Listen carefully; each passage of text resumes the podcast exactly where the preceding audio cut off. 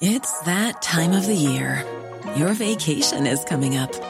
You can already hear the beach waves, feel the warm breeze, relax, and think about work. You really, really want it all to work out while you're away. Monday.com gives you and the team that peace of mind. When all work is on one platform and everyone's in sync, things just flow wherever you are. Tap the banner to go to Monday.com.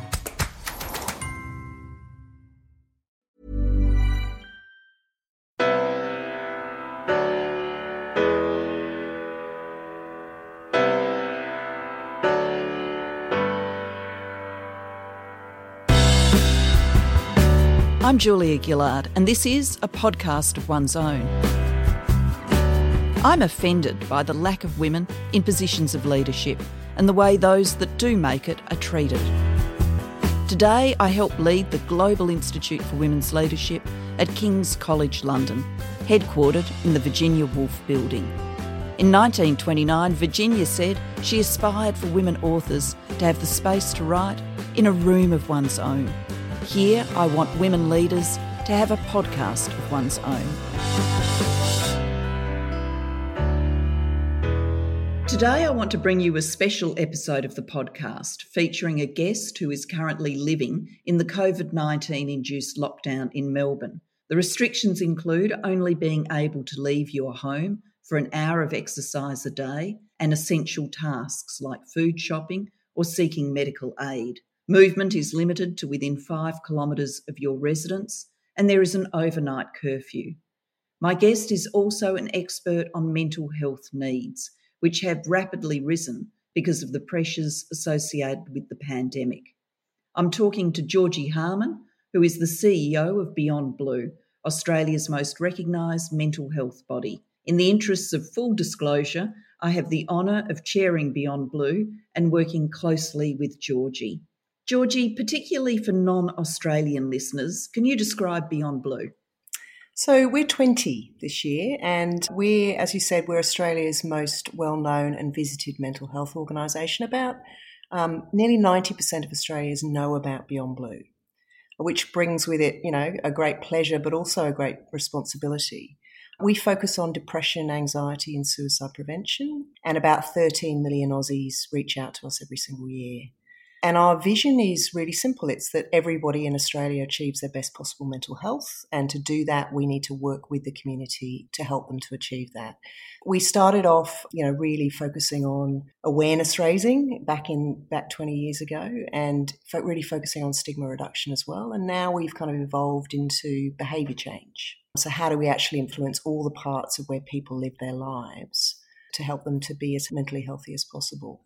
And we're often the, the first place that people go. So I talk about us being the big blue door into services. And we've also evolved into lots of service provision as well. So we, we provide everything from early intervention support right through to supporting people after they've attempted suicide. So it's a big job, but a very rewarding job. Best job I've ever had.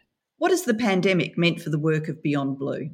Look, the pandemic is coming off the back of a devastating season of bushfires here in Australia. So we thought that that was our big event in 2020, and we, you know, we've been running ever since the beginning of the year to support the community to recover from that. So it's been a pretty extraordinary time. And I think there's a couple of things that have really struck me. There's not one person who hasn't been touched in some way in terms of their well-being as a result of the pandemic and the emotional impact as well as the kind of financial and job stress and everything else. Some people are doing it much tougher than others, but we've also seen record numbers of people come to us for the first time and they've come onto our sort of sites and our platforms and they've kind of gone, wow, so here I am. You know, I never thought I'd be here, but here I am. And one of the really positive things I think we've seen come out of that is a greater sense of empathy and understanding for what people experience who do live with poor mental health. I'm really hoping that's one of the really good things that comes out of this and that that sense of empathy and understanding sticks.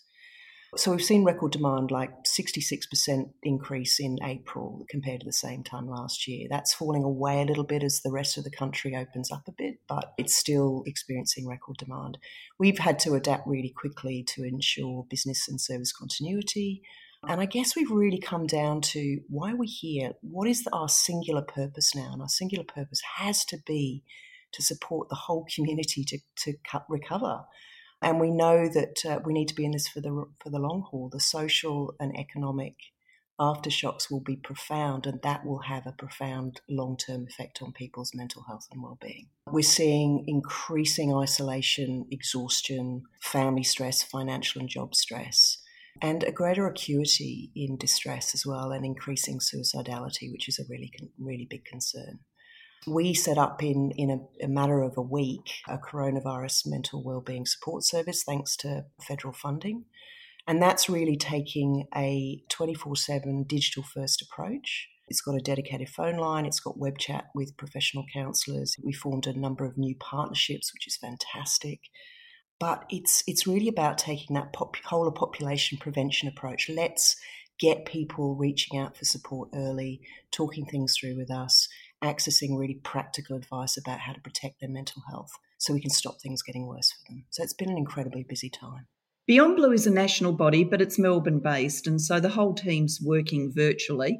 How are they coping, and what are the new challenges that are being posed to you as CEO? Look, we've all been working from home since early March, and the team, again, have just been magnificent. But I do worry about them and I really miss them. You know, I miss I miss not having that that contact. And I, I guess I like to think I'm pretty hands on, and I'm having to learn different skills, different cues in the Zoom doom that we're all living through at the moment. But I think one of the things that I've really that's really struck me, and I think it's something that I try to do, whether we're living through a pandemic or not, is to really be open and honest in my communication. I think that's really worked well in these circumstances. I've shared with my team those times that I've actually really not been doing well, really not coping. And I think it's important for them to see that. I've also learned that in a crisis as a leader, it's okay to not have all the answers. But what your team really appreciates is that you gather as much information as you possibly can, you make decisions, and you make decisions as quickly as possible, you know, and then apologize if they're wrong. But I think it's also really important to ask really direct questions of them, like what do they need from you and the leadership team to actually help them through what they're going through, both at work and in their home lives as well. And the other thing we've we've had to think really hard about is resetting expectations around productivity and, and really renegotiating different types and levels of productivity. And just be really accepting of that. And the, the other thing that I, I actually made a big mistake on early on in the pandemic was I didn't use inclusive enough language. People's experiences are really contextual. Some of my staff live alone, and I forgot about that. You know, even though I live alone, many of our staff have got family overseas and not knowing when they're going to see those family members again. Others are juggling, you know, a cranky partner who's also working from home or lost their job, homeschooling, all kinds of things. So it's it's highly contextual, and and and I think it's been an incredible experience for me leading a team through a time like this. And I'm just so proud of them. You know, they really have stepped up. We've never been busier and they've never been more productive, committed, and passionate about what we do. Let me just pick up on that living alone. I know that you do live alone with your much loved dog Lola, but what is that like in the middle of restrictions, the kinds of tight restrictions that Melbourne has? How are you personally coping with that? Well, Lola says hi, by the way. and look, thank God for Lola. Like, she's 17, she's a bit blind and deaf, but it's been really lovely to just actually spend a lot of time with her, which I, I don't usually get to do.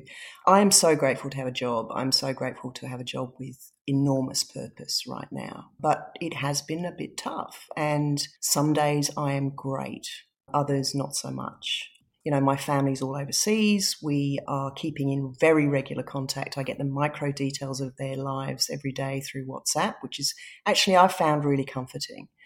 But like all things, we as human beings, we are hardwired to crave stability and certainty. We don't like when control is taken away from us. I am one of those people. I like to, to feel in control. So the things that, that I have been trying to practice myself and the advice we've been given the community is we need to really try and focus on what we can control, create those moments of certainty in our lives every day, whether that's what time you wake up, you know, what time you eat, when you go for your, your hourly exercise regime. Limits news and social media. I have a rule where, you know, I have enough exposure to this during business hours. So I just actually see what I need to see, but I actually don't tune into the news in the evenings. And go back to basics pay attention to those things that we know are really good for our mental health enough sleep, diet, getting as much exercise as we can. And I think be kind to, to yourself. You know, we do not need to emerge from this pandemic having learnt 13 languages and with a six pack. And self care is so important. You know, it's not a selfish act, it's a smart act, it's an act of self replenishment. And, you know, I'm taking the odd day of leave, so I'm away from screen time and encouraging my team to do the same. And I'm connecting with people regularly. And Julia, the rest of the world has kept up with me. I am an avid jigsaw puzzler. So I have been puzzling like mad well, I'm glad you're an avid jigsaw puzzler. I have tried a jigsaw and I've now come to the conclusion that they will get a vaccine for the virus before I finish this 1,000 piece jigsaw. I'm hopeless. Women are obviously affected by the virus in particular ways and by the stresses and strains of lockdown. Do you think that there are gendered consequences for mental health as a result? Look, mental health is already gendered for both genders. Women report experiencing mental health conditions at much higher rates than men. So, take anxiety. One in three women in Australia will, experience anxiety in their lifetime, compared to one in five men. For depression, that's one in six women and one in eight men. Increased chance of during pregnancy and the year after a birth of experiencing poor mental health for women. And women also experience PTSD and eating disorders at higher rates than men as well. So those are, you know, frightening figures. So it, it is gendered, but we also think that that's because those those higher rates are also because women are more likely to report, and they're more likely to seek support than men. But then there's other overlays as well. We know that women are known for putting others first. We know that they generally tend to carry the load at home. So I think the restrictions are creating a real pressure cooker environment where the pandemic has turned these existing simmering pressures up to a boil for many people. And one of the worst examples we've seen of that is obviously domestic and family violence. And I think the other dimension to this is the importance of good work and feeling like you're making a contribution to your mental health. And the economic and employment implications of the pandemic are hitting industries the hardest, those industries which are characterized by low paid and casualized workforces, which we know have a gendered element to them. And I think that the whole aspect of working from home, and Julia, you've written about this recently, it's tempting to really think that greater flexibility will be a great equalizer for women. But, you know, as you said in that article, women are more likely to still carry more responsibility at home while they work, while men tend to focus on their work whilst they're at home. And I think we need to be thinking through these constructs really carefully as we plan for what our future working environments look like and you know the the avoidance of the development of two tiers of workforce where you know if you do prefer to work at home because that suits your life and your other responsibilities do you miss out on those moments where you get pulled into a meeting for a quick decision? Do you miss out on those moments where you know you get rewarded because you're on show? So i think these are all the kinds of things that are clashing around in my mind and very much from that mental health and well-being perspective. But I think it really, you know, we've got to really be thinking about the economic and work implications of this too. One of the gender dynamics of the pandemic has actually been lots of reflections and commentary about the effectiveness of women leaders. And I was drawn to some new research from the UK that shows women presidents and prime ministers did react more quickly and decisively in the face of potential fatalities. And as a result, their nations have gone better in dealing with the pandemic. What are your perceptions of women's leadership at this time? And do you think you've led differently because of your gender? I think this whole experience has really shown into sharp focus different styles of leadership and that command control partisan leaders who need to feel that they have all of the answers all of the time has really come up into, into stark contrast with a more consultative, empathetic style where people listen to and heed the advice of science and, and the experts in taking that decisive preventative action. So that's what I've observed. And what I've learned myself is that at times like this, people are really scared and they want decisiveness, but that decisiveness lands differently for people based on things like the tone and the style of communication. And I think people are responding much better to leaders who they think understand what they're going through. They want clear and, and empathetic and reassuring leaders. And I think, you know, again, I think there is a gendered lens to that. And I, I think they also, when mistakes are made, and they will inevitably get made, there is no playbook for this. They want honesty about that, they want candor about that. In terms of my leadership, I think I've tweaked my leadership in the ways that I talked about earlier, but, but maybe my gender has been a bonus. That's certainly the way that I've been reflecting on it.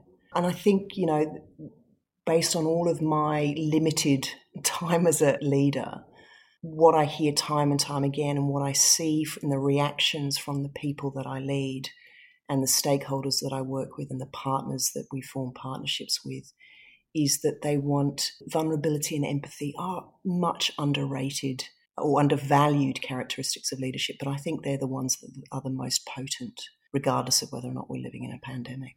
Let's leave 2020 aside for a moment. I'm sure many people would be relieved to hear that sentence. I want to move back in time. Can you tell me about your early life, where you grew up, your family? Sure. I was born in England. I was born in a snowy night at home I grew up in Singapore, so we left England when I was very young, very little. And I think, you know, that sense of living overseas and gave me a sense of adventure and a different perspective on the world and a bit of a travel bug. I'm from really pretty basic stock. There's nothing extraordinary about my family. They're pretty salt of the earth people, really hardworking parents who met, who were both scientists. The, the science gene did not rub off on any of either me or my siblings. I'm, I'm a middle child, um, so I've got an older sister and a younger brother. I was a real tomboy. My elder sister was a very good girl, much better daughter than I ever was, I think, and still is. And I guess I always ran my own race. I kind of slipped through the middle a bit. But I just had the most incredible childhood, a childhood that was absolutely about love and stability and routine and comfort and it was all going along swimmingly. My dad was very successful in business and then lost absolutely everything. So we moved back to England with absolutely no money. And my parents worked tirelessly to re-establish their lives and our lives. But again, when my sister and I talk quite a lot about this, despite those incredibly changing economic circumstances, we never felt any different. The love, the stability, nothing changed. And I think that's been so incredibly important to who I am today. That's been so formative. My dad would probably fall off his chair and call me an idiot to hear me say this, but one of the biggest feminists I know is my dad. And I'm reading a book at the moment, Julia, and you know, in, in that first chapter there was this line in the You Go Girl section where you said it was if, and I think you were talking about yourself and, and your co author, it was if our parents had whispered that into our ears every day. And that line absolutely resonated with me. And in fact, it kind of got a bit teary reading it because that was exactly how I was raised. My parents never took gender into what they saw for us, and I felt I could do anything. Thank you for that reference to my recently released book, co authored with Ngozi Okonjo-Iweala. with all of that, even with parents who don't role model gender stereotypes, can you recall a moment, the first moment when you thought to yourself, boys get treated differently to girls in this world? Yeah, I, it wasn't at home because, as I said, I was a real tomboy. My sister and I used to get given dolls at the same time every Christmas, for example, in the early years. And, you know, mine would look like a rat bag within five minutes, and my sister's would be immaculate for the next five years.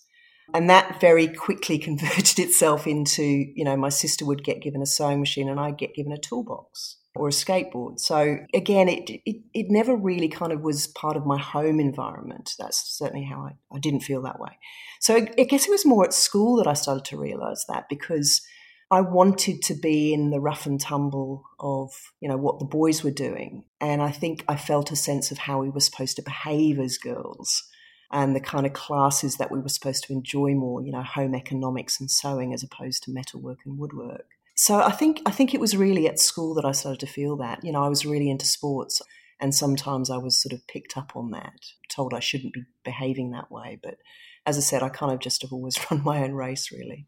You went to university and you studied for an arts degree. Now, many young people really discover themselves at uni, they find a sense of purpose in life, they know what they want to do. Did you? Would it be inappropriate, Julia, for me to say that I discovered women and neighbours at university? Women and neighbours. Neighbours, you mean the Aussie TV show?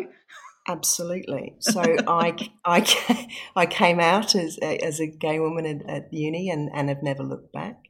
And every day in the student common room, we used to watch, a whole pack of us used to watch Neighbours, the Aussie soap. And I thought I quite liked the look of that place. so, so yeah, women and neighbours. Yeah, I was the first in my family to go to university, and I think yeah that was both a glorious and a quite a discombobulating experience because I, you know, again went to a very normal government school and then ended up at Cambridge with this, you know, all of these people who had often very different lives and experiences to me.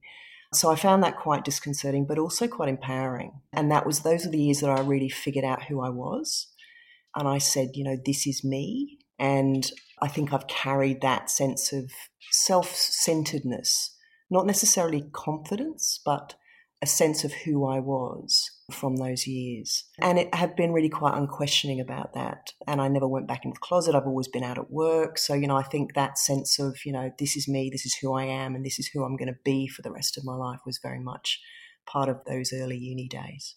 And what was your family's reaction? Your parents presumably were enormously proud of you. I mean, they were involved with science but hadn't been to university themselves. So for their daughter to go must have been amazing, particularly to somewhere oh. like Cambridge. How did they respond to you discovering yourself as a gay woman? And what did they think about neighbours? I guess we've got to do both. well, that neighbours is my dirty little secret. it's out now. Here's the really interesting thing. So, as much as I felt loved and respected by my parents, I didn't come out to them. I didn't come out to them until until my mid twenties. Actually, my brother and sister knew, and I didn't come out to them because I was terrified of losing them. Absolutely terrified of losing them, which is nonsensical when I look back at it now. So my coming out story was quite strange. I went home, I was living in London. My parents live in Newbury in Berkshire, or they were living there. I went home on the train from London, big family dinner. told my siblings I was going to let them know that night. They went, right, we'll have dinner and then we'll bugger off to the pub, which of course they did. And we were watching football, soccer, as it's known in Australia.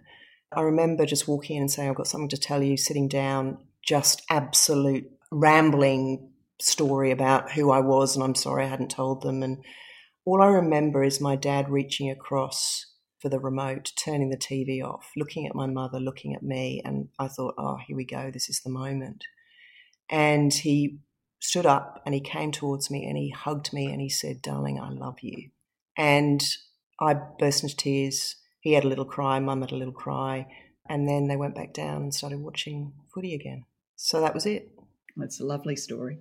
It was a really beautiful thing. And I don't understand why I was so terrified.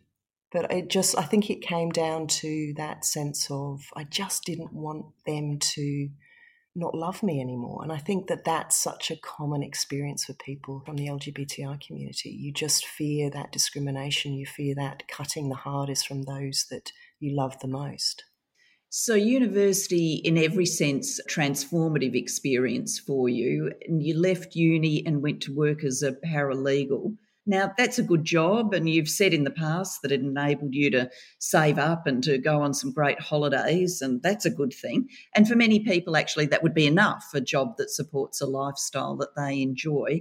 But it wasn't for you. Why not?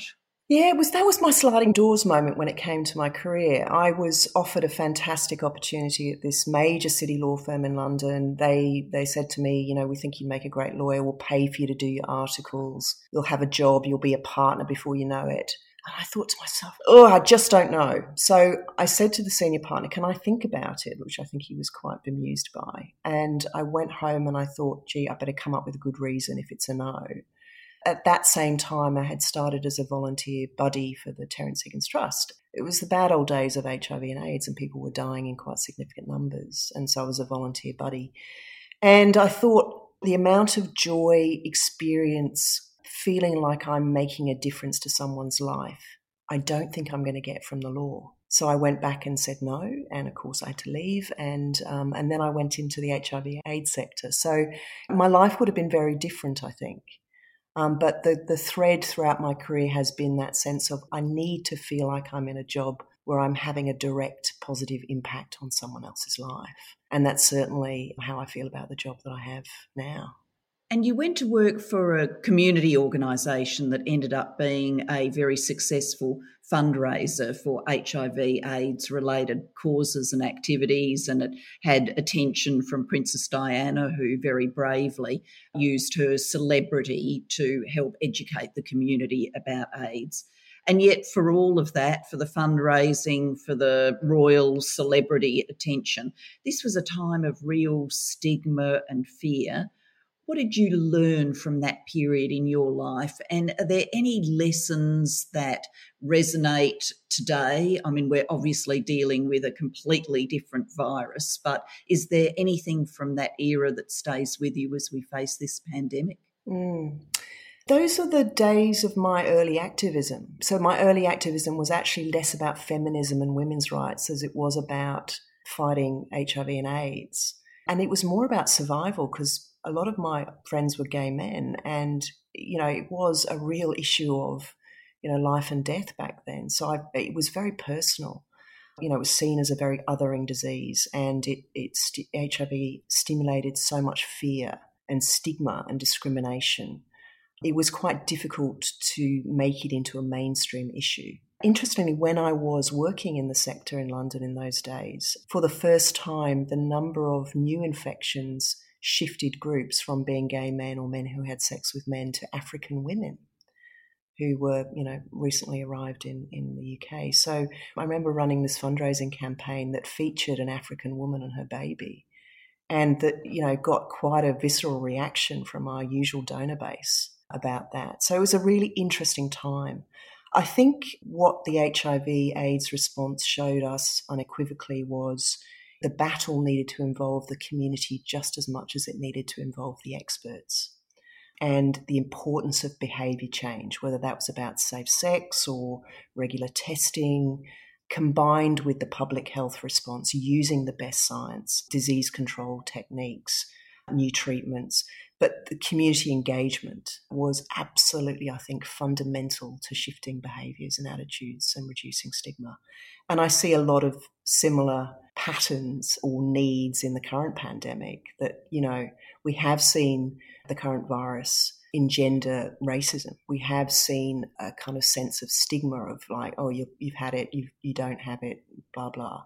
We've seen the coming together of science and public health experts. We absolutely need to get that community engagement and behavioural change piece because that is the thing that is our biggest weapon against this virus. Imagine the softest sheets you've ever felt. Now imagine them getting even softer over time. That's what you'll feel with Boll and Branch's organic cotton sheets. In a recent customer survey, 96% replied that Boll and Branch sheets get softer with every wash. Start getting your best night's sleep in these sheets that get softer and softer for years to come. Try their sheets with a 30-night guarantee. Plus, get 15% off your first order at bollandbranch.com. Code BUTTERY. Exclusions apply. See site for details. Happily for Australia, you migrated here, obviously persuaded by neighbours that this would be a great place to live. and you moved over time from working on HIV AIDS to working in healthcare more generally. And in October 2005, you were in Darwin when victims of a coordinated series of terrorist bombings in Bali were brought there for urgent treatment. Can you describe to us how it felt to be so close to that tragedy? I mean, that killed 20 people and injured over 100. You must recall that as just a huge event in your life. Yeah, I should stress though that I played a really minor role. you know, I wasn't I wasn't one of those absolute heroes who were just, you know, rescuing people and, and saving people's lives. You know, I was responsible for coordinating the media management response. So, you know, it was just one continuous press conference after the other. But I guess it was profoundly shaking, I think, to me. That sense of trauma was still very close to the surface, especially being in Darwin, which had been the only evacuation site for the for the first Bali bombings, which I think killed over 80 Australians or people. What really struck me about that time was how teams of with very differing backgrounds and experience and disciplines came together as one. So, whether they were doctors or nurses or first responders or the military or bureaucrats, actually, this sense of you just got to roll up your sleeves, everybody's got to know which, which part they have to play, and then you just get on with it because people's lives depend on it and people's recovery depend on it. So uh, th- that sense of, of the magnificence of teamwork, I think, was probably the, one of the things that, that I really took away from that time.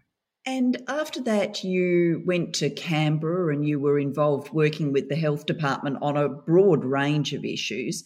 But happily, you fell in love with mental health. Why? Well, I really fell into it. So my portfolio included a whole range of sort of wicked social policy issues, drug and alcohol, chronic diseases, cancer, but then also mental health and suicide prevention. And I thought, oh, you know, this will be interesting. I, you know, I haven't really done this before in my public service career, and and I thought, yeah, this will be fascinating. And second week in the job, I met with a group of um, people with lived experience of, of mental illness and some carers and I opened the the meeting saying, "Well, you know, it's so lovely to meet you, and I'm really looking forward to working with you." And I remember they just stopped the meeting. They just absolutely wiped the floor with me, and they gave me a lesson around. There's a saying in mental health: "Nothing about us without us," and it's absolutely about that consumer led voice of expertise that comes from experience of living with or caring for someone who lives with a mental health issue. Uh, that really struck me that I needed to kind of get down off of my lofty pedestal and actually really understand what this was like for people. And what I found was a profound sense of, gosh, we need to do better. Things are getting better. And I, I think we need to recognize that things are improving, but we are still not doing as well as we need to for people and families. But with that, also a, a, profound sense of purpose and opportunity that actually, if we do get this right or we do do better, this is going to profoundly affect the lives of millions of people. So it just kind of has stuck with me. so I'm not an expert. I'm not, I'd have no professional qualifications. I am just absolutely fixated by the interesting people that I meet who face the most extraordinary adversity and are just the strongest, most resilient, most hopeful people that I think I've met combined with the challenge. You know, there is no day in my job that is ever the same, and there is so much to do. So that is highly motivating. And you've been in the job as CEO of Beyond Blue since 2014, and obviously the organisation has rapidly expanded during that period. We do so much more than we used to. One of the things that Beyond Blue has certainly had a profile in is talking about how discrimination and stigma can impact mental health. We've done that from the perspective of racism, but we've also done that from the perspective of discrimination against the LGBTI community. As a leader in that community, are you pleased that there's been progress, marriage equality, and the like? Do you think that discrimination and stigma are falling away? What more do we need to do? Oh, look, I think we've seen huge steps forward in terms of attitudes and, and stigma and, and, and also really important policy and legislative and structural changes as well. But it is not over. There are still legislative and other debates that really threaten equality of human rights, whether that's religious freedom or whether that's uh, how, you know, pedagogy in schools or, or even conversion therapy, the practice of conversion therapy. And again, I think this was one of the things that where I've seen a coming together of my professional and private lives because there are much higher rates of mental illness and suicidality amongst the LGBTI community than the heterosexual community. So, for example, up to 50% of transgender people have actually attempted suicide at least once in their lives. I mean, that is a profoundly shocking figure. And this is not because of who these people are or who they love. It's because of the additional layer of prejudice, exclusion, discrimination that adds that additional layer of risk for depression, anxiety, suicidality on top of the biological, social, the environmental, and the, and the sort of psychological factors that we all face, you know, whether we're gay, straight, gender questioning, whatever.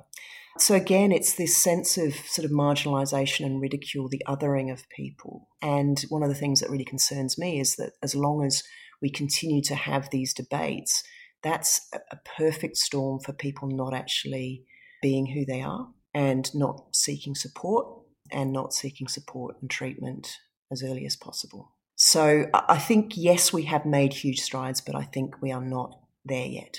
But I'm eternally hopeful.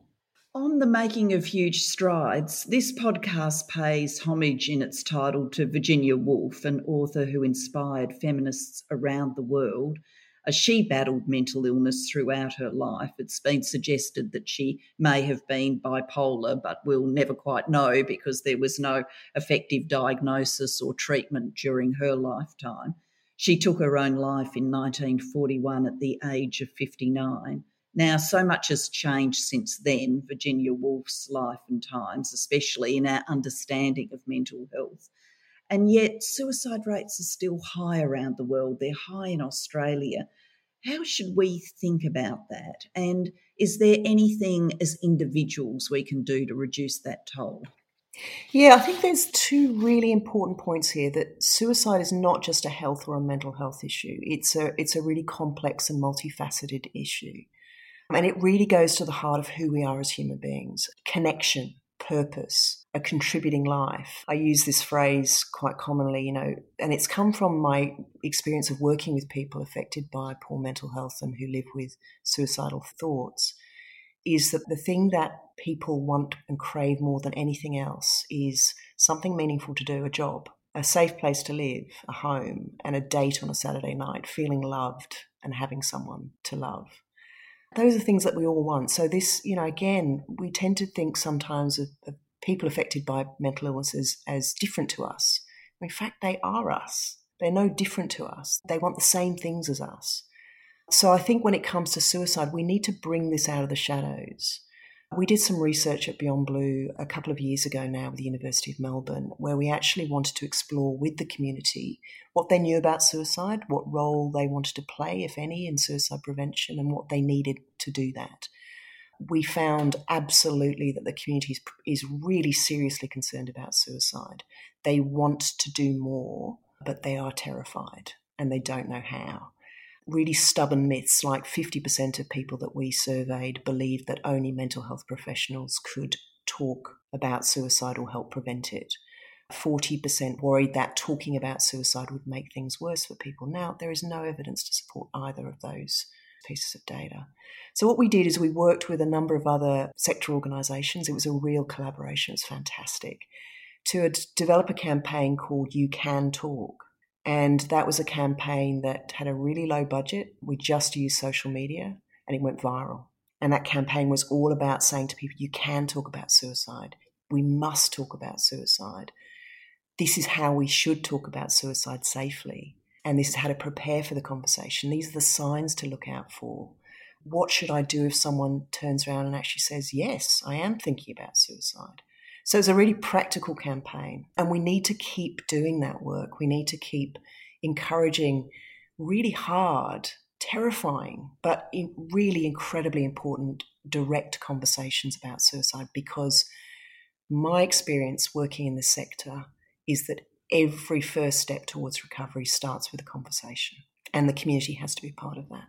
That's a very good thought to conclude that section of our podcast on. I'm going to come now to our standard questions. I always put a fact to my guests, and your fact is the World Health Organization, about which we hear so much today, has stated that every dollar invested in scaling up treatment for common mental health conditions like depression and anxiety leads to a return of $4. So that's a very good investment. And yet, failure to act is generating a global economic loss of a trillion US a year. Does any of that surprise you? No, it doesn't surprise me, not at all. We've got a Productivity Commission inquiry that's just been finalised here in Australia, and that Commission's interim report estimated that there's an $180 billion lost in productivity to mental illness each year in, in this country in Australia. And that's such a wasted contribution. It's such a waste of life. It's such a waste of talent. And, you know, we need much more investment in genuine prevention. What's the worst misogyny you've had to deal with in your career? This relates to not necessarily a single incident, but it relates to an ongoing theme around my leadership style. And especially in dealing with tricky situations that I felt could be resolved much more effectively by listening, by empathy, and by compromise. And that cross swords with more characteristically male styles of leadership, you know, crash through, take no prisoners, stare them down. And for that, I have been called weak, and that was extremely gendered. Absolutely. And I'm sure many women listening would know exactly what you're talking about in their own workplaces too. If you could change one thing to make women's lives better overnight, if you had all the power, what would you change? Just going back to that significant unpaid work that women do as caregivers and carers, the immeasurable economic and social contribution to society, to the economy, to healthcare, to aged care and, and women give up careers. They change their ambition. They, it stymies their aspiration, their advancement, their learning capacity. So I would really focus on policies and incentives that do better at recognising that. Virginia Woolf says, Some people go to priests, others to poetry, I to my friends. Georgie says, Virginia and I are kindred spirits on this. Georgie goes to her friends but also to Lola, to her family, and to jigsaws. A very good list, though I'm not making any progress on the jigsaw. Thank you very much, Georgie. That's been a delightful conversation. Thanks, Julie.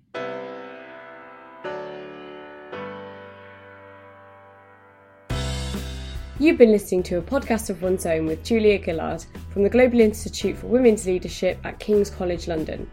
For more information on our work and to sign up to our updates, visit the Global Institute for Women's Leadership website.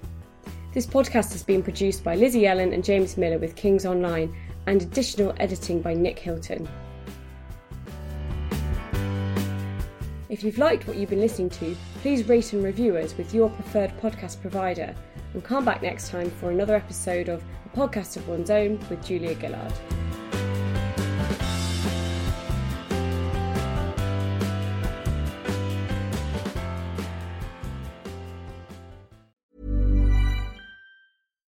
When you make decisions for your company, you look for the no brainers. And if you have a lot of mailing to do, stamps.com is the ultimate no brainer. It streamlines your processes to make your business more efficient, which makes you less busy. Mail checks, invoices, legal documents, and everything you need to keep your business running with stamps.com. Seamlessly connect with every major marketplace and shopping cart Schedule package pickups and see your cheapest and fastest shipping options from different carriers with rates up to 89% off USPS and UPS rates. And with the Stamps.com mobile app, you can take care of mailing and shipping wherever you are. Make the same no brainer decision as over 1 million other businesses with Stamps.com. Sign up with Code PROGRAM for a four week trial, plus free postage and a free digital scale. No long term commitments or contracts. That's stamps.com. Code program.